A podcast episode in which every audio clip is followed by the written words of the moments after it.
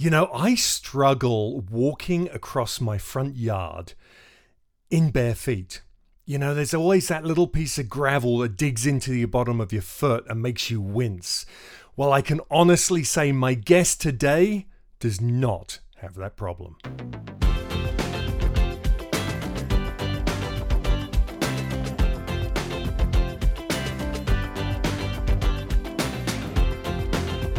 My guest this episode is Hazen Audel of Survive the Tribe, Hazen's Wild Survival Guide, Ultimate Survival World War II, and of course, Primal Survivor. Now, although technically Hazen isn't a wildlife filmmaker, he certainly is a natural history filmmaker and host, and wildlife does play a very prominent role in every episode that he records.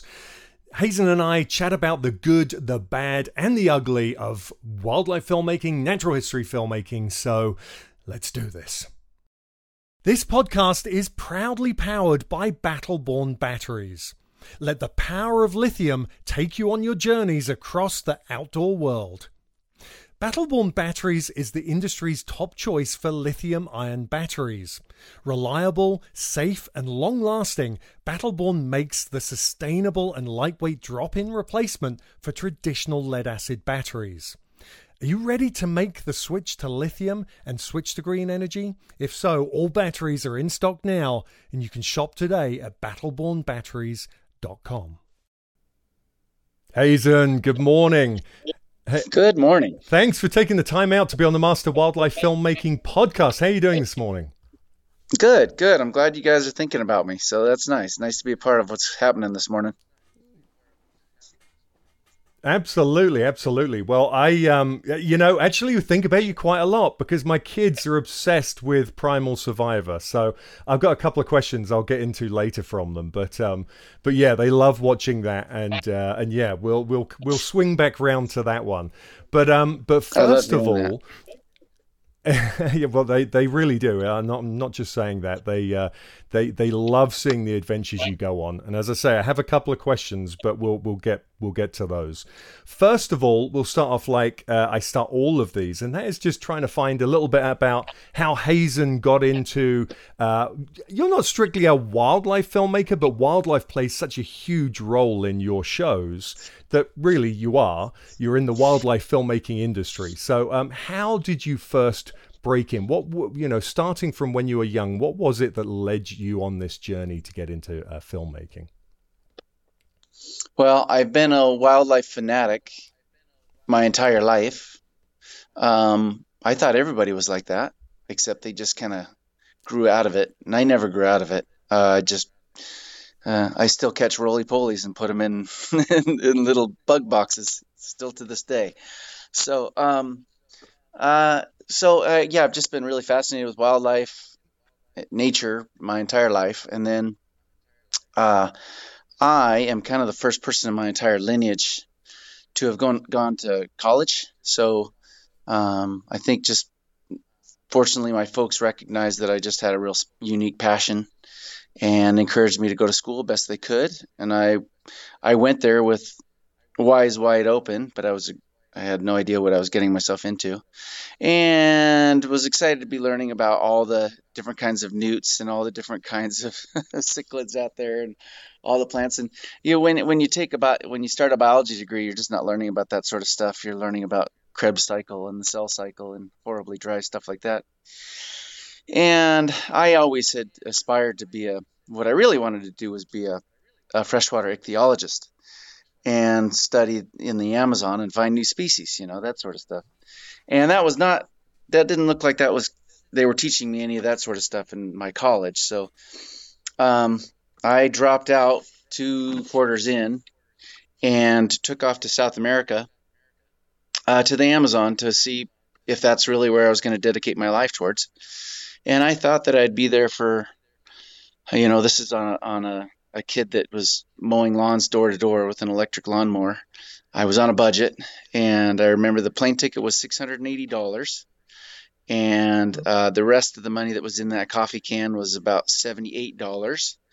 And I thought that I'd live off that for about three months if I could go over there and camp, use the same camping equipment that I had in high school, and buy a bag of rice and and hopefully be on the side of the river and catch all the fish that were in my aquariums and I'd make it through. And so being incredibly naive was probably my biggest attribute because I I just um, I was very shy, I suppose. I didn't really know the language, and I just wanted to go to the wildest place that I could find, which was the end of the road at that time. And there was a river, and I just kind of camped out, squatted, and stayed hidden in a tent, and was fishing and using, you know, my little stove and cooking up rice, and yeah, I was out, you know, again, uh, trying to go out to the make, make my own without really knowing anything about what I was doing. And um, I could see I was in such a remote area that it was just indigenous people that were around, and they, of course, were living off of the land. Uh, and it was I could see from across the river there were there were kids that were always fishing in this these different fishing spots, and just reeling in really cool fish. I couldn't quite make out what they were from across the river, but they were obviously way more successful than I was, and but just as really as truly like maybe even weeks went by, um, we became more and more curious about each other.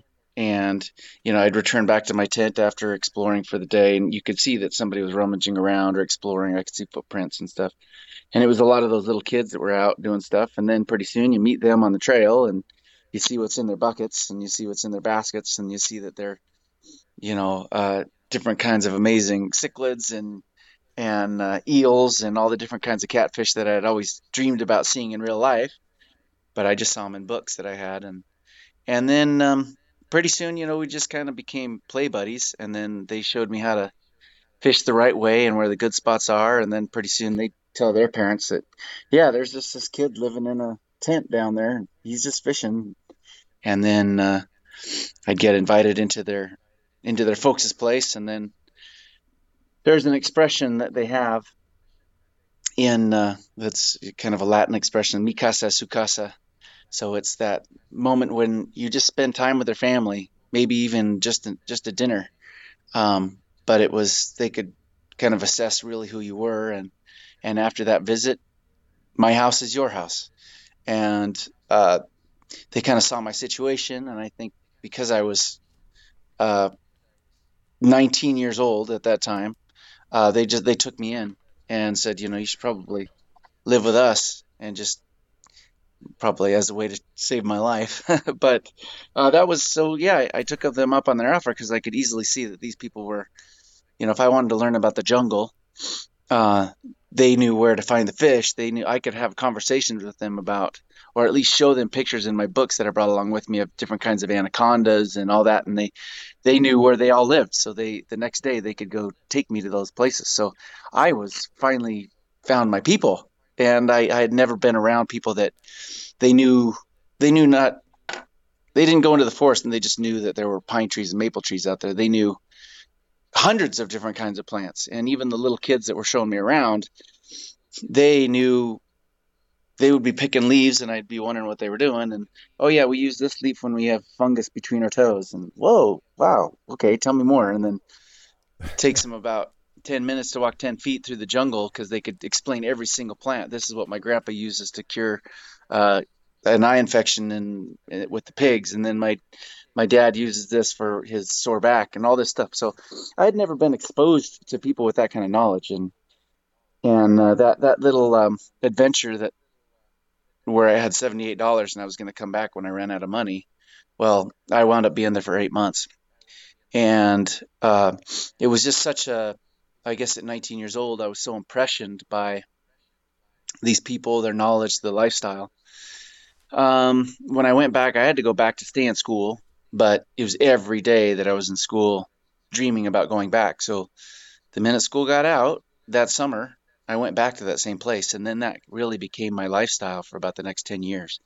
Uh, going back to those locations and becoming more and more a part of the community, and um, yeah, started to recognize that if I am going to be a biologist, I'm going to do it with the incorporate the local people, and and so yeah, then I kept pursuing. I was able to kind of refine my degree. I got through undergraduate and then went to graduate school at University of Hawaii going to study tropical biology and ethnobotany, and that opened up doors to being able to travel not just to Ecuador but to Southeast Asia and the remote South Pacific. And then it was like, wow, this is yeah, the whole there's a whole world of just fascinating stuff happening. So I um but during that though I got kind of I kind of knew that I wasn't going to be an academic any longer. Uh, just kind of uh, where I live is a really wonderful place. I have a really close family. So I made the decision to get out of that and uh, move to my little little hometown and then be a science teacher, science and art teacher. And then I could continue my lifestyle in the summers and winters, you know, keep traveling and doing that. And as I was a teacher and becoming more and more of a dedicated educator, I would make little videos um, for my kids of just my little travel adventures. And they got really popular. And uh, they'd put them on YouTube and stuff. And um, and then, well, you you had somebody named Rob Nelson on your program, and uh, Rob Nelson gave me a cold call saying that he's mounting an expedition to. Uh, he wanted to be a documentary filmmaker, and my my name was brought up somehow, and I was game for a, for an adventure, and that's how Rob Nelson and I got involved with each other. We we did this totally uh, cockamamie uh, documentary about the biodiversity of Mexico, and again, totally on a budget. I think we bought a van for like 800 bucks in Texas, and then brought it across the border, and then spent uh, the next few months in Mexico filming all the biodiversity of Mexico. And and he brought a he tagged along a couple other uh, people that were kind of specialists in their sciences, and yeah, we made this really hokey film that I'm very very proud of. And and then we just kind of brainstormed together about how we can make science education videos. And we made these little guerrilla style, few minute long uh, videos. And really, the brains of that operation was Rob Nelson, and he put them put them up on YouTube, and they got really popular. And then um, pretty soon, we kind of had a nice portfolio for ourselves about what we do. And uh, I think the big turning, one of the big turning points after that was uh, we got invited. At that time, we were called we called our business the Wild Classroom, and we got invited to the Jackson Hole Wildlife Film Festival um, in the categories of I think it was new media, uh, but it could have been you know up and coming filmmakers or something something like that. But anyways, um, even then we couldn't even afford to have gone to Jackson Hole, so we were there putting on our button up shirts and stuff, but we were camping in the woods. Uh, and it was oncoming to winter at that time. So, um, but at, we were rubbing shoulders with the bigwigs and thinking, wow, this might be, even though I've always dreamed about being a natural history, you know, a science presenter or a, or an animal host. It's like everybody wants to be a drummer in a rock and roll band. You know, they they think about it, but they never think it's really going to happen. But right. that was that moment where I thought, wow, well, I, I'm been given this amazing opportunity, and I'm talking with Nat- National Geographic and Animal Planet and Discovery Channel, and and uh, and then it was it was Icon Films, the folks that make River Monsters. Um, I they, we were kind of introduced to one another, and they didn't take me seriously because I was just a child, and I just wore flip flops, and I was a punk. Uh, but we did court each other for a number of years, and I think the owners, Harry and Laura, caught wind of a couple stories of just what has happened to me and what kind of epic stories. I guess maybe maybe they were exaggerated or whatnot. Anyways, they we set up another meeting, and then I kind of told them about what I do, and and uh, I said, well, there's not really any way of you really believing me, or or you're gonna just have to you know, we can make a, a demo reel or something, but you got to really see me in my in my place.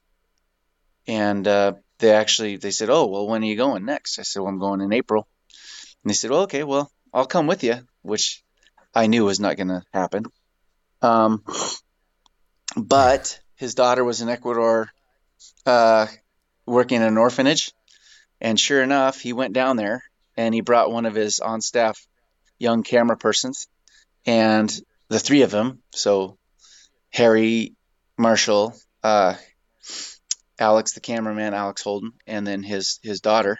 The three of them came with me, and I took them to the most remote place in Ecuador uh, to go be with my wow. tribe that kind of raised me since I was 19, um, which were the Waorani. And I think they had a they had a trip of a lifetime. But knowing that even if we embarked on that mission, they live in such a remote place that it's not a guarantee that we're even going to make it there because the rivers are it's river travel and depending on how the water is whether it's flowing too much or too little too many trees uh, going across you know you have to it's you have to embark on an expedition to get there but we did it and we got there and we made like a few minute little demo reel and they shot that around and it was nat geo that uh, thought it was pretty cool and then they commissioned a one hour arable uh, pilot.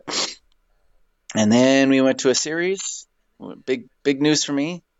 Then uh, second series was incredible, and then then it went to third and fourth, and I don't know where we're at now. It's been uh, quite the trajectory. It's um, it has been. It really has been. That that's fantastic. I love yeah. the fact that when you first went to Jackson Wild, you were camping uh, in the woods, and then you know putting your button-on shirt up uh, and, and heading out. I, I think that's great because right. when any of us first go to you know one of these festivals. They're they're expensive right? You know if you're getting first right. getting into this industry it's really expensive. I mean it's expensive to to get there. It's expensive to stay there if you can get a room these days. Um, mm-hmm. and and it just shows though the commitment you guys getting out there and doing it regardless of what your resources were. You still you still managed to do it which is fantastic. And, and here you are today. And i think that's such great insight for people looking to get into this industry because it's like you know do what you need to do at that time because unless you know it's definitely not going to happen unless you put yourself out in that way right? Mm-hmm. yeah.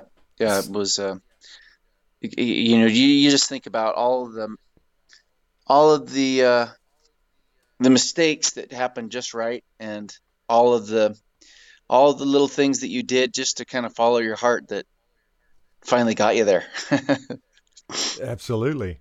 So, so when you first did your your first series, which was um, "Survive the Tribe," I think was that right? Yes. Yeah.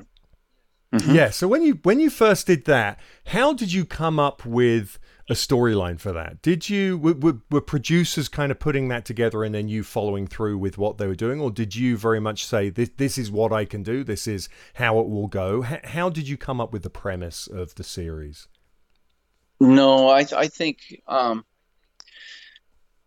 I will say it's probably my favorite format. I mean, it's my favorite way to go. Um, now people look at it and say, you know, it's not the kind of format that suits television or um, it has been forced to change, but it was Survive the Tribe was just very genuine. It was um, I was with people that I was really fascinated by. Um, we looked at the different cultures that are around the world, and and I just kind of got thrown in. Um, I don't think there were much many demands put on myself. It was just explore and um, try to uh, try to satiate my my uh, my fascination for the place and and uh, and the people and I thought it was wonderful. And and again, like I said, it was very genuine. But as TV happens, you know, then it's like, well, there's not really any other format of a show that's like that. So how can we make it similar to something else that's very successful on the program? And they kind of TVified it um, as the years went on. You know, they put a format to it, and and um, I think rather than I, I was just really proud to be able to show off these people that are I, I think I always thought that the world needed to see, and they're very inspiring people. But then the different the the pressures kind of like the commissioners they want you to be some sort of a super superpower. You know, they want you to be the the hero all the time. And then the show really became about me and less and less about the people. And boy, I, I hear so much from the industry. Um, when I was trying to pitch different shows, you know, I heard so many times just right in my face, you know, culture just isn't hot. Nobody wants to watch anything about culture, which I just, I don't believe it. There's no, that's no, there's people, right. there's no way. But um, since there's nobody, nobody doing that kind of show, the commissioners think, no, yeah, nobody wants to see a show about culture. So, yeah, for a few years there, uh, they really, I really had to fight really hard to show the locals that are there, and um, less because I, I don't think I'm that kind of um, fearless, absolutely no fault kind of guy. Um, but they really try to make it out like that. But fortunately, I think um, you know I got to be thankful for what they did to make it TV esque, I guess, because here we are. I think like ten or twelve series. I don't know how many series we've done, but somewhere around there. And uh, which is a lot. So, and we're still going. We're still exploring. Yeah. So, so it's good, and I That's... think it's yeah. How easy was it for you? Um, you know, when but you'd been going out there for many, many years, living with the the tribe out there, the indigenous people. How hard was it then to suddenly have a film crew following you around? Because it's not. Uh, I mean, I, uh, you know, it, it, came fairly easy for me when I first got in that situation because I'd given so many school talks and news interviews and things like that with the wildlife park that I was running. But it, it still was really, really hard. I was still extremely nervous. I mean, sick to the stomach sometimes just doing what I was doing in front of a camera. Did that come easy to you, or was that a bit of a struggle? I think I think it was actually kind of easy, um, because one way that I was paying my paying my way when I was traveling before any of this, and going to Ecuador and stuff between between going to school is I was a I had a tour guide business as well. So I was doing jungle trips and stuff. And I just love showing people what I love.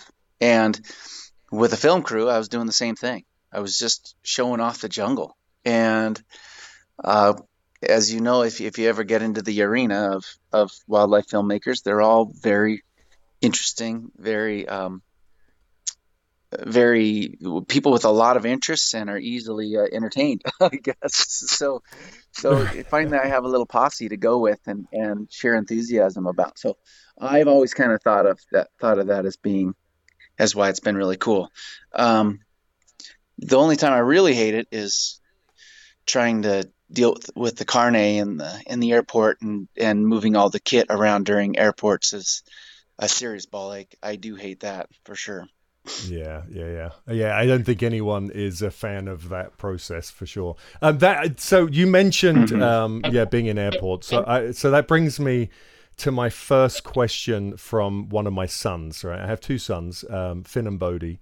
Uh, Finn is nine, Bodhi's six. Um, we're going to start with Finn's question because he he wanted to know. Now, I, just for uh, listeners who aren't aware of uh, the what you do and your shows, um, Hazen is out, you know, with these tribes in jungles, deserts, oceans all sorts of different environments and most of the time you do not wear shoes anywhere. You are you are living like the indigenous tribes. You are barefoot in you know some of these harsh environments. And my son finn wanted to know does hazen wear shoes when he's on a plane? Does he when he goes through the airport has he got shoes on or does he go barefoot? Well there you go. Um the uh,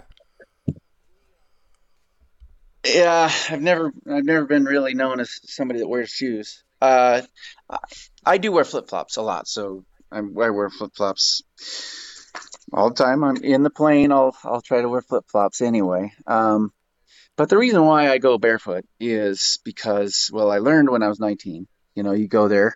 Like I said, I was such a greenhorn. You bring your hiking boots and you bring your Tevas or whatever you have, and you learn real quickly that you can't just have boots in the jungle in a sock, socking uh, soaking wet jungle just because you get trench foot and you get really horrific skin infections just from your feet not being able to breathe. And then if you wear boots and stuff, you get I get I'm real prone, prone to blisters and stuff. And I think uh, the one thing that's really yanked me out of those situations is is getting really severe infections. So um, I just I think I was probably with the very best teachers or mentors on the planet, which are the Waorani, and they don't wear shoes. And it was just always incredibly impressive to me to just see the the their abilities, and I think they set examples of um, what ha- humans are really capable of. But not only that, what we've been evolved to do.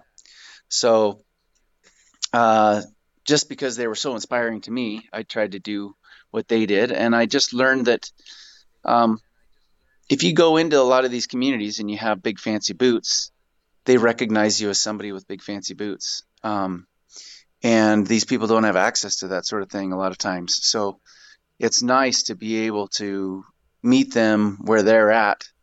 And I think just if they can see that I can keep up with them and that I still am pretty street savvy as far as knowing about the different dangers, um, not being scared of spiders, and being able to walk the talk, which is you know walk through the jungle with them and and how they do it.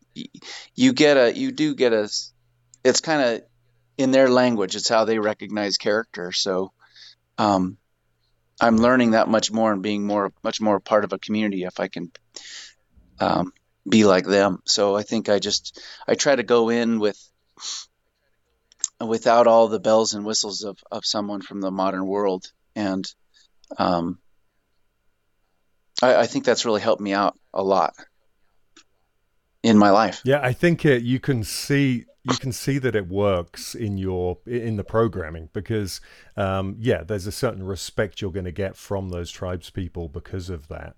And um, and it's just it shows that you're real and you're out there. And you you said earlier that the um that the you know the high ups in the networks want to make you look like the hero of the shot and be fearless and what have you, and you're not like that. But um, not being fearless. I mean, not wearing shoes in a jungle, that's pretty fearless in my mind. and just the things you're doing and embracing, it seems pretty fearless. My, my kids think you're fearless. So, so uh, it's, it, it's, you know, it comes across really, really well in, in, in the show. Um, and I have to add here that the reason Finn wanted to ask that question is because Finn never wants to wear shoes, right? He's, oh, he's oh, okay. very similar. We, he loses his shoes all the time because he takes them off wherever he is, right? So we're constantly trying to find his shoes or buy him new shoes. And at any occasion, he will not wear shoes, right? We'll we'll be oh, in the car great. going somewhere, and we'll find out he doesn't have his shoes with him, and you know, and, and so he's barefoot. So he loves that. That's great. And his feet are pretty darn hard. He he can handle it. So. Um, Th- that is great. I uh, so, whenever so, I put on shoes, I, yeah, I can never find the other one. right. That's exactly how it is. Yeah. Yeah. And we're making them. We're saying, come on, where are your shoes? We've got to go. We've got to go. Where are they? I can only find one, Dad. So, yeah, it's, uh, it's very mm-hmm. similar. I recently got introduced to athletic greens as a way to optimize for better gut health, get more energy, and optimize the immune system. So, what is this stuff? Well, with one delicious scoop of AG1, you're absorbing 75 high quality vitamins, minerals, whole food source superfoods, probiotics, and adaptogens to help you start your day right. This special blend of ingredients supports your gut health, your nervous system, your immune system, your energy, recovery, focus, and aging. It's a lifestyle friendly brand, which means whether you're eating keto or paleo, vegan, dairy free, gluten free, it's going to work for you. Contains less than one gram of sugar. There's no GMOs, no nasty chemicals or artificial anything while still tasting good. And for every purchase, Athletic Greens is going to donate to organizations helping to get nutritious food to kids in need, including No Kid Hungry here in the US. In fact, in 2020 alone, Athletic Greens donated over 1.2 million meals to kids. And not only that, Athletic Greens is a climate neutral certified company. Again, in 2020, Athletic Greens purchased carbon credits to support projects protecting old growth rainforests. That's huge. Right now, it's time to reclaim your health and arm your immune system with the convenient daily nutrition. It's just one scoop in a cup of water every day. That's it. No need for a million different pills and supplements to look out for your health. So, to make it easy, Athletic Greens is going to give you a free one year supply of immune supporting vitamin D and five free travel packs with your first purchase. All you have to do to get this deal is visit athleticgreens.com forward slash emerging. That's E M E R G I N G. Again, that's athleticgreens.com forward slash emerging to take ownership of your health and pick up the ultimate daily nutritional insurance. Now back to the show. Okay, so when it comes to your knowledge, right, you are your you know your guiding, your survival skills, but also your wildlife skills. You know, understanding wildlife. You're dealing with a lot of uh, venomous snakes and just dangerous uh, animals in general when you're out there. How do you stay up to date on these things? Because a lot of questions come in about you know wildlife filming and, and a lot of people steer themselves towards like they've got to understand gear when it comes to making films about mm-hmm. wildlife right they're worried about the cameras and the microphones and getting the right shot and is it going to look cool and I always say, you know, forget the gear. The gear is just going to come so easily, you know, when you need to worry about mm-hmm. that. But understanding wildlife, animal behavior, safety is of paramount importance. How did you know? Did you learn all of those skills through um, the your going to college and from indigenous tribes, uh, or have you have you made it a specific goal to learn about those, or do you have to learn about them before you head out on a trip, knowing where you're going? Well, I wish I would have learned that sort of stuff in school, and I think anybody that when anybody that's not a biologist hears about somebody that goes to that went to school to study biology, they think that they learn about those kind of things, but that's just simply not true. They learn right. about like uh, plant physiology and stuff. Um, so animal handling and animal behavior and that sort of knowledge just comes from from uh, being there, um, having actual experience with that. Um, being with indigenous people, since they are living really hand to mouth and living in the same environments, they're interacting with a lot of that stuff all the time. So there's ample opportunity to, I guess, have practice, but it's also just that that sort of understanding animals and um, there is a there is a um, I, I think there there is just a language that you do learn from animals. There are a couple animals that I am unfamiliar with, and I I I do have to be careful around that. But then again, if you're around indigenous people and you see how they interact with it because they grew up with it and their grandpas grew up with it, there are good examples to follow, like you know things to watch out for and stuff. But um, I've gotten really lucky, I guess, over the past. I don't know if that answered your question, but yeah, and I think it's no. just by being a kid. I I never I never really ever since I was a little kid, I was just always catching snakes and frogs and turtles and animals, and I guess a lot of that you learn the hard way. so you don't you learn how to not get bit by a turtle and stuff like that. Absolutely no. Or experience is the way, and I it's it's really to those filmmakers I think who who spend their time you know, worrying about gear and spending them, their time inside wanting to be a wildlife filmmaker, but not actually going out and spending time outside, you know, without a camera. Um, it's so important to get those experiences and, and, learn the hard way a lot of the time. Um, that's certainly how I learn. I, I well. think you, I think you do. I think that's very true. Um, every once in a while, we do come across a filmmaker that is, they're an aspiring filmmaker because they, you know, they love seals but they've never really been outside. And um, it really has to be not just because you love cute, cuddly animals, it's just because you love the life. And you have to be there. With our film crew, they have to be able to be so comfortable outside, even though they might not want spiders in their bed. They understand that they you have to live like that many nights at a time. Uh, you're not you're, you're if you're getting into remote situations, you might be camped out for a really long time. There's lots of bugs, lots of mud. It's not a it's not a phone call away from somewhere, and you have to just enjoy it. You know, not not the teddy the animals that look like teddy bears. You know, right? And um, those are the people that really make it in the field is when they can perform by pushing all the right buttons on the cameras and stuff, but also being there long enough and happy enough to be able to um, keep themselves out of danger and and endure. Yeah. Absolutely. So, so speaking about your crew and and the way you make these shows, there are so many times throughout your programs where you'll put like a a time um, or a distance. So you might say something like, I've got to get 60 miles across the Sahara Desert on my dromedary camel. Or, you know, I've got five days to head down this river and meet up with a certain tribe.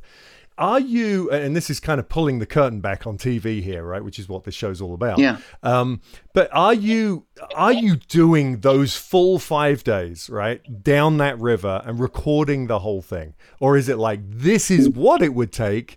But I'm going to do a day or so, and then we're going to, you know, get do do something else to get there, and then continue filming. Are you actually doing these expeditions and adventure for the full amount of distance or time um, as it's implying?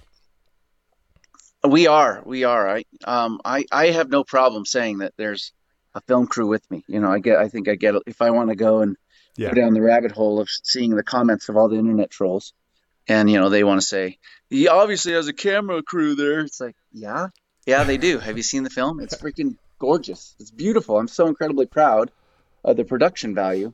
And that's because they're incredibly talented people that go with us.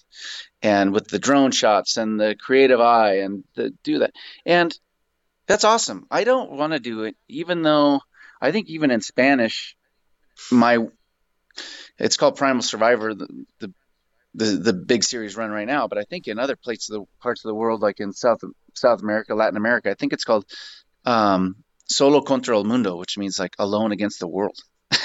I didn't. I don't pick these names. I don't pick right, Primal right. Survivor either. But um, yeah. no, it's it's we have a film crew with us, but um, it makes a beautiful film, and um, it's you know like I will tell you that when we get into locations like we were doing the we did a film in the Darien Gap. Um, we our entire film crew carried all of their film crew with them. We had to carry generators with us.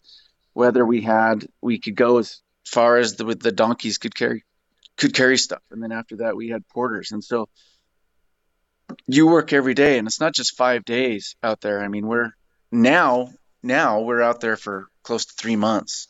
it's not good. Three months every day outside in the freezing cold where I was just at.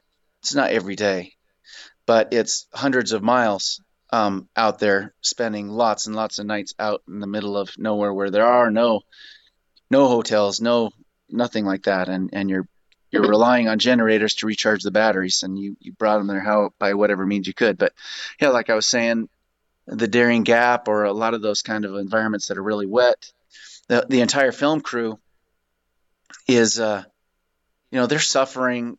They can't walk around barefoot. They're they're they're suffering from trench foot. The next day they can't walk. They can't perform. They've had to.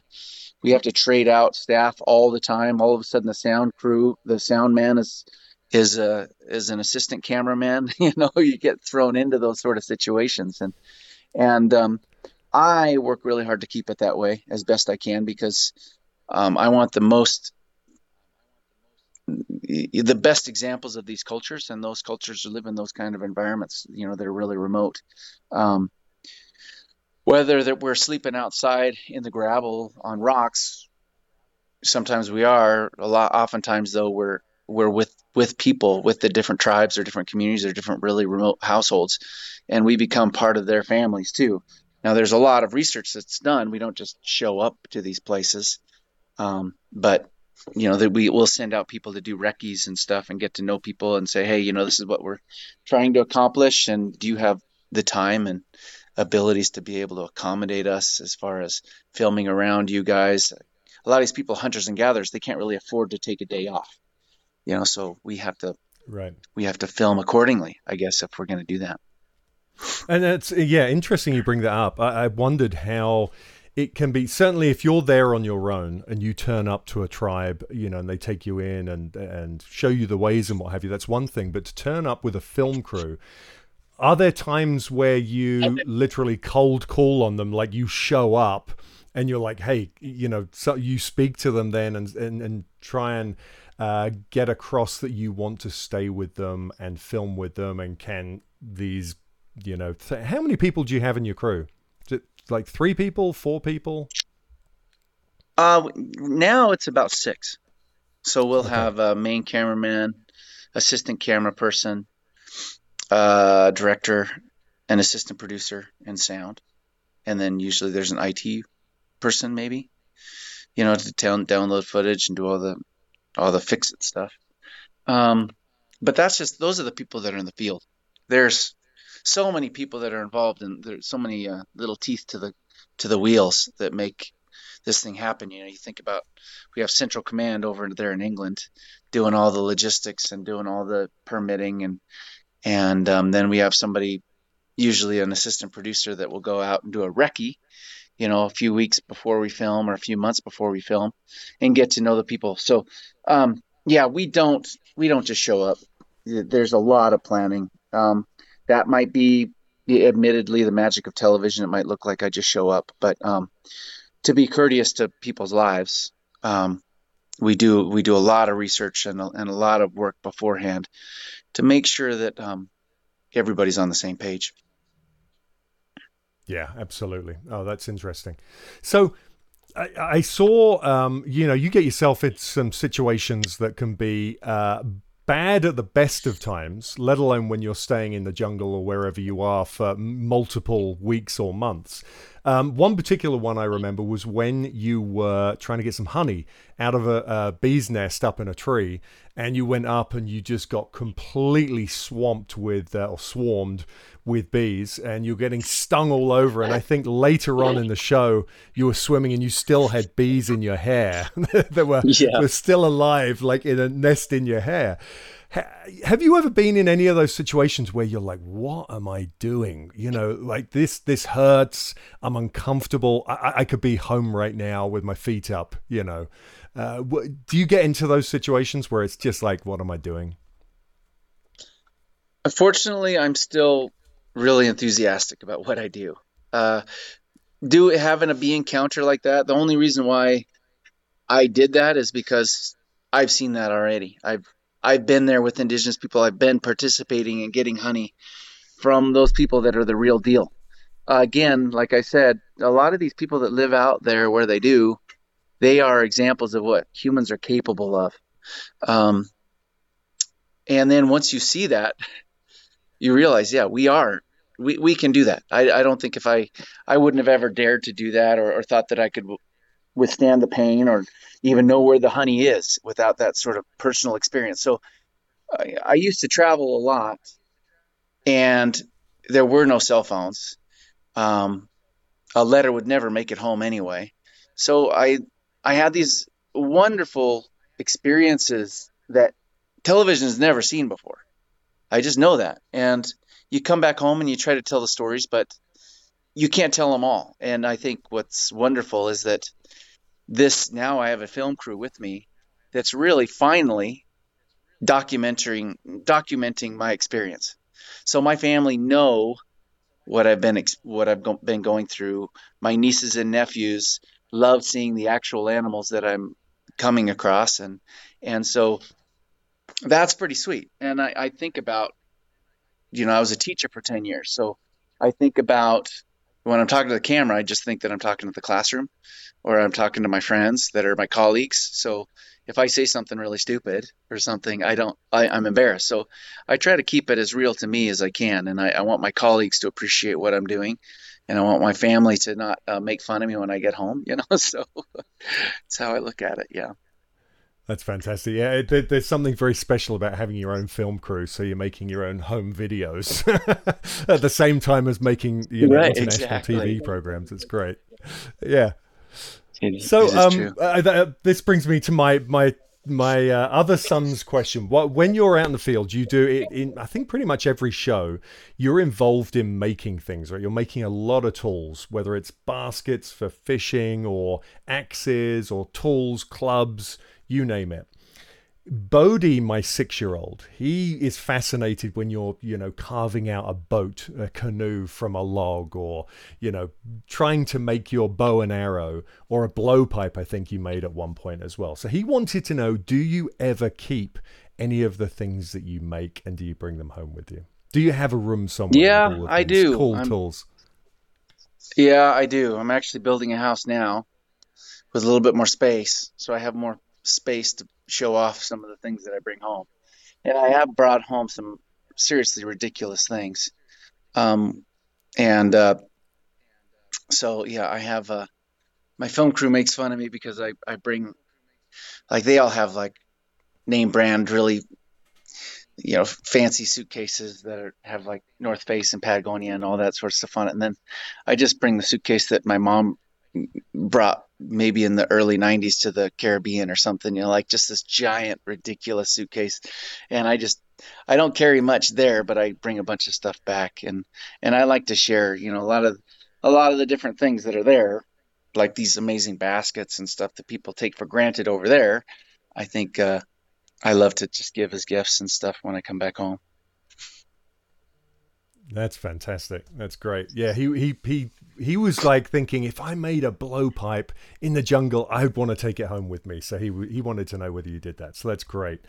Now, um, in terms of da- dangerous situations, like situations with, uh, I mean, you're dealing with a lot. Let's talk about wildlife first of all. Have you been in any situations where your your life was threatened, or you were actually really concerned about uh, not getting out of somewhere because of wildlife, either being bitten, stung, or just being in a situation that was dangerous? It does happen. It does happen. Um, uh, I think after doing this for a while, there are a couple things that are a blur, which is kind of crazy to me. Sure. but th- there's one story that I can think of, um, like during Survive the Tribe, we were in the Kalahari with the San, bushman, and we were at a watering hole. We kind of had a had a nice little hide in in a bunch of bushes, and we are waiting for something to come along. And they had all of their poison tipped arrows, and it was coming towards evening, and there was a big uh, dust storm over the hill, and we thought there was some wind picking up, and it wound up being a herd of elephants. And if you've ever seen an elephant in real in real life, the first time you see them, they're like way bigger than, than, you would ever think they would be in a picture or a movie. They look like giant boulders, huge boulders, you know. And these these uh, elephants were charging. They were just running towards the towards the watering hole, and but the the thing that was happening was that we were in the way of that watering hole, and we we're hidden in these bushes. And there were about eighty elephants coming, and Oh wow. It was it was that sort of thing where you know this is just a just a little pile of bushes that's maybe 10 feet by 10 feet across and 5 feet high. But these elephants there were two things that were going to happen. If we run out into the open there's going to be some of the elephants that are going to be really protective and run us down. Um, the next one if we stayed in the hide they were going to run us down because they were charging right toward, they were going to go right, right through all those bushes and everything. We were just going to get totally killed. So we all did have to make a run for it. And um, yeah, we made a run for it.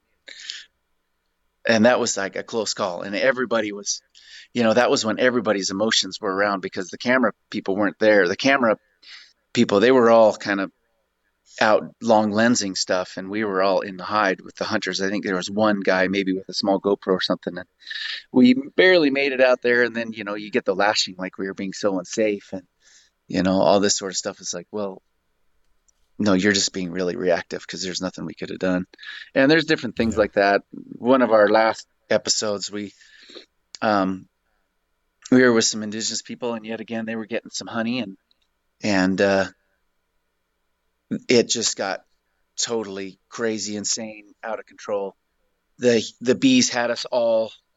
Um, it was an, yeah, totally uncontrollable situation, and we all basically ran for our lives. There are a couple of people that were um, had anaphylaxis and stuff, and and I think how you would say we got our asses handed to us uh, during, and that just happened a couple months ago. Oh, and wow. it's like you, you, can't be too cavalier yeah. about um, what we're doing with with wildlife. You know, you still have to be really respectful and and um, understand.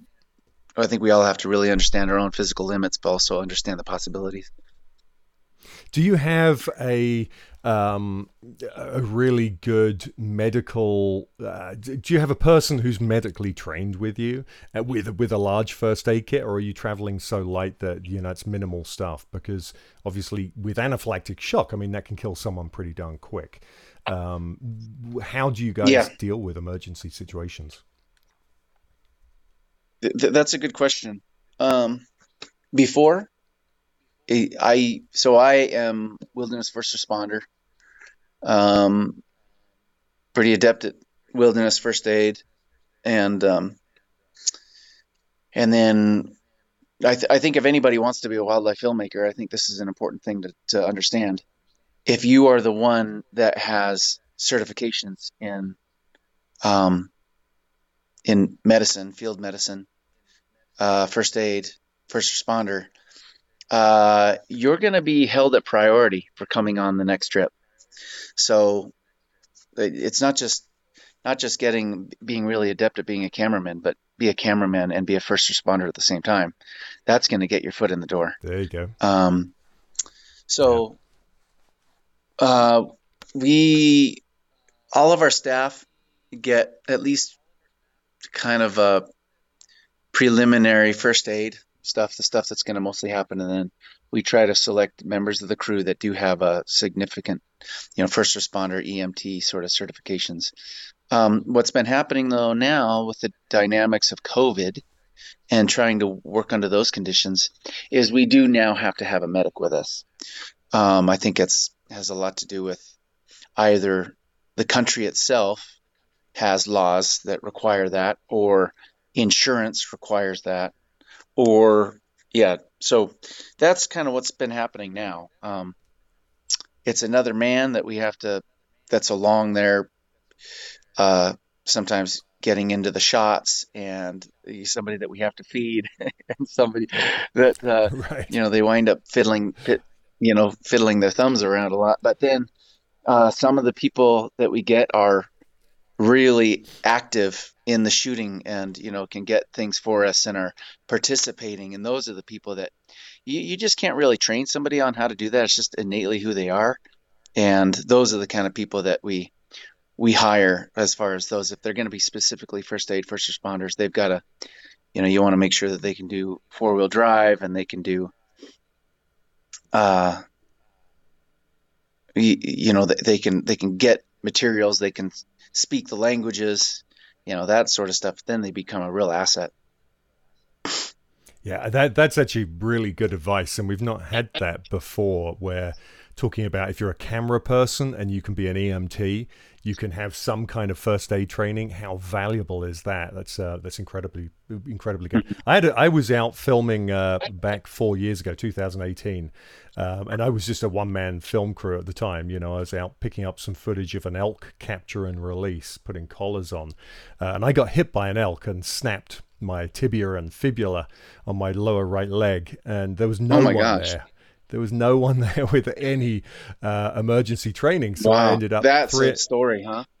Yeah, I, I, was three and a half hours on the ground before a helicopter could get in and get me, and I had to direct people of what to do with my leg and tape it up with some duct tape Good and grief. a blanket. And yeah, you realize that, that it's those moments that make you go, gosh, you know, th- this was just not thought about. And of course, I was on my own. I did that. We weren't a mm-hmm. crew. I was on my own filming it.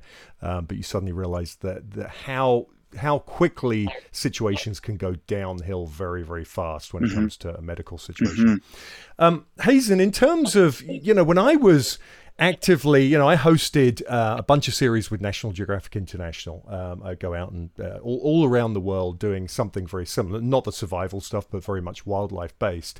And I would find that when I I, I, there would be a lot of, you know, I, I, was running a wildlife park back in the UK, uh, and then I'd have a lot of apprehension leaving to go to film just because I was leaving behind a really important job, and I'd be there'd be lots of worries with the shoot, and I'd have that apprehension, and then I would get there, and over time it would be really enjoyable. I'd love it.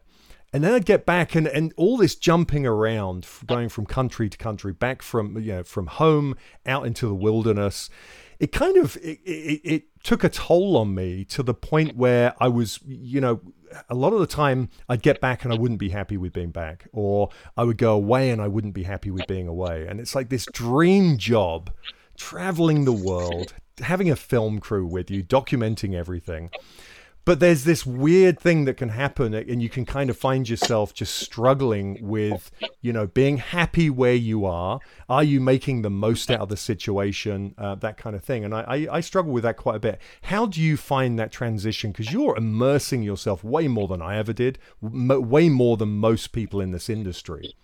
Does that take a toll on you in any way or are you just happy wherever you are? I will be very candid and real right now. Um, it's it's it's starting to. I'm really having to to evaluate um, the, the the the amount of time that I'm gone now. Um, I mean, I I can be ecstatic and be career oriented and think about you know this show is really getting more popular and and it's wonderful and I'm very proud of it and it's yeah it's it is who I am but it's also um, these trips now are so intensive being gone for three months at a time and doing what i do. You come back to this home that i love. I'm very kind of family oriented i come back home and there's just not a lot of people that identify with what i've gone through. And it's i'm trying to uh, I, you know i want to love life and you know, I'm getting th- those are kind of become my my priorities, and I I want to love life to where I can share these experiences with, and you know, maybe even have children and take my children on these sort of expeditions like this. I don't want to die doing these expeditions, and I don't want to die alone. So um, these these are things that I'm thinking about right now. So I'm just saying that, you know, being real, being candid, I do have an incredible uh, dream job. You get um, accolades everywhere you go, but it's also, you know, you got to make it. You, you got you got to maintain your happiness in whatever ways you can, and it takes a little bit of all the different worlds to make that happen. Yeah, I appreciate you talking about that. It's the side of things that. Uh, I don't think any of us think about when we get into this industry. We get in, we're, we're so career oriented. We, we want to be a filmmaker. We want to have our own gear and get out there and make films, or we want to be part of a crew, or we want to be with this network.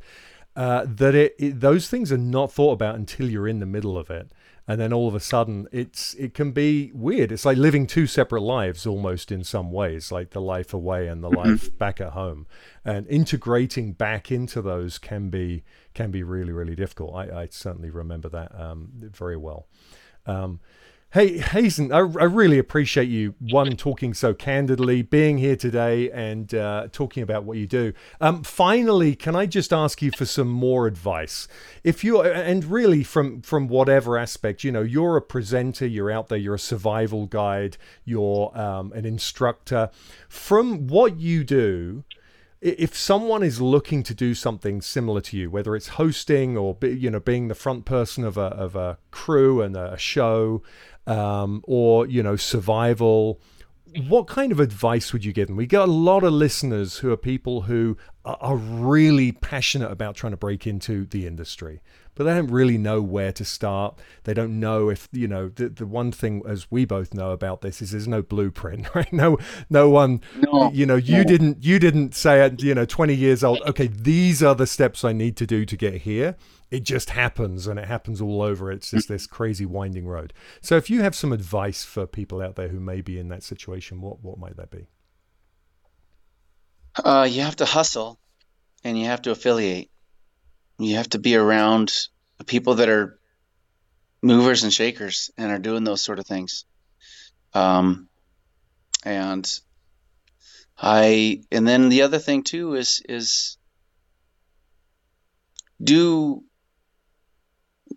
you have to be you have really still have to maintain who you are um, there were a lot of times where i thought oh well if i'm going to be a natural history filmmaker if i'm going to be a host or presenter i got to move to la and i was always hard on myself for not moving to la and just devoting myself to la but in a lot of ways uh, that wouldn't be who i who i am and i stayed home doing the things that i do and fortunately there's a show about what I do.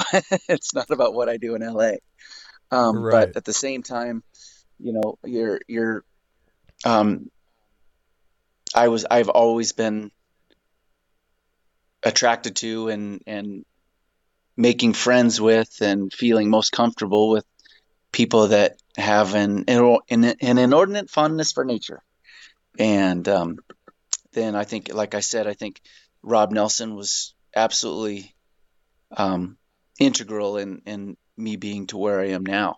And it was just because I met somebody that loved animals like I do and wanted to share his enthusiasm about that with the world.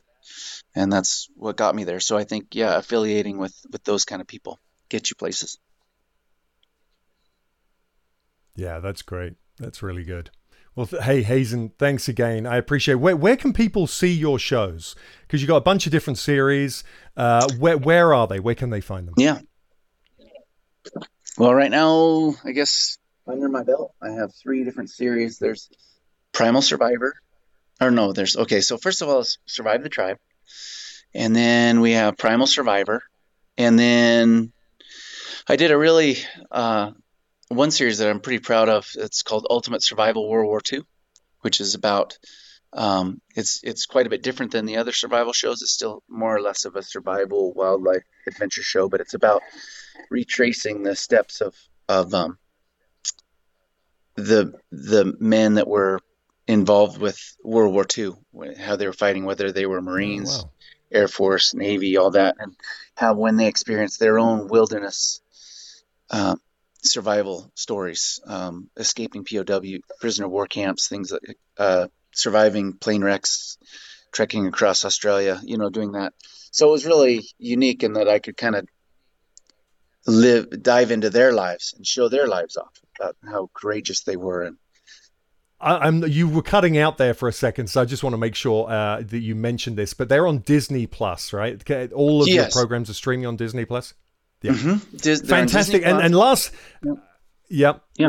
And, and, I'm going to say, I keep saying lastly. We've no got a big delay here. I keep saying lastly, but this is the last thing. If people want to follow you on social media, do you do much social media? Uh, I, I have a pretty, I enjoy Instagram the most. So I have just, it's just Hazen Audel on Instagram. Yeah. There might be a few awesome. cheap knockoffs of some people Excellent. pretending well, to be me, but I think you'll find me. Uh, fantastic. Well, that's that's kind of nice. You got people pretending to be you, right? yeah, yeah. there, there you go. Hey, thanks again, man. I really appreciate you taking the time out this morning to be on here. And um, yeah, I'm really looking forward to your next show, as my kids are. So uh, thank you. oh, you. Great, great. Thank you. You take care. It was a pleasure. See you. Bye bye. If you have enjoyed this episode of the Master Wildlife Filmmaking Podcast, then please consider leaving a rating and a comment. And subscribe if you haven't already done so from wherever you get your favorite podcasts from. The ratings really help rank the podcast and get more people to find it. Also, if you know someone who is into wildlife filmmaking, or maybe they're a nature photographer and they're looking to transition and they aren't listening to the podcast currently, please tell them about it.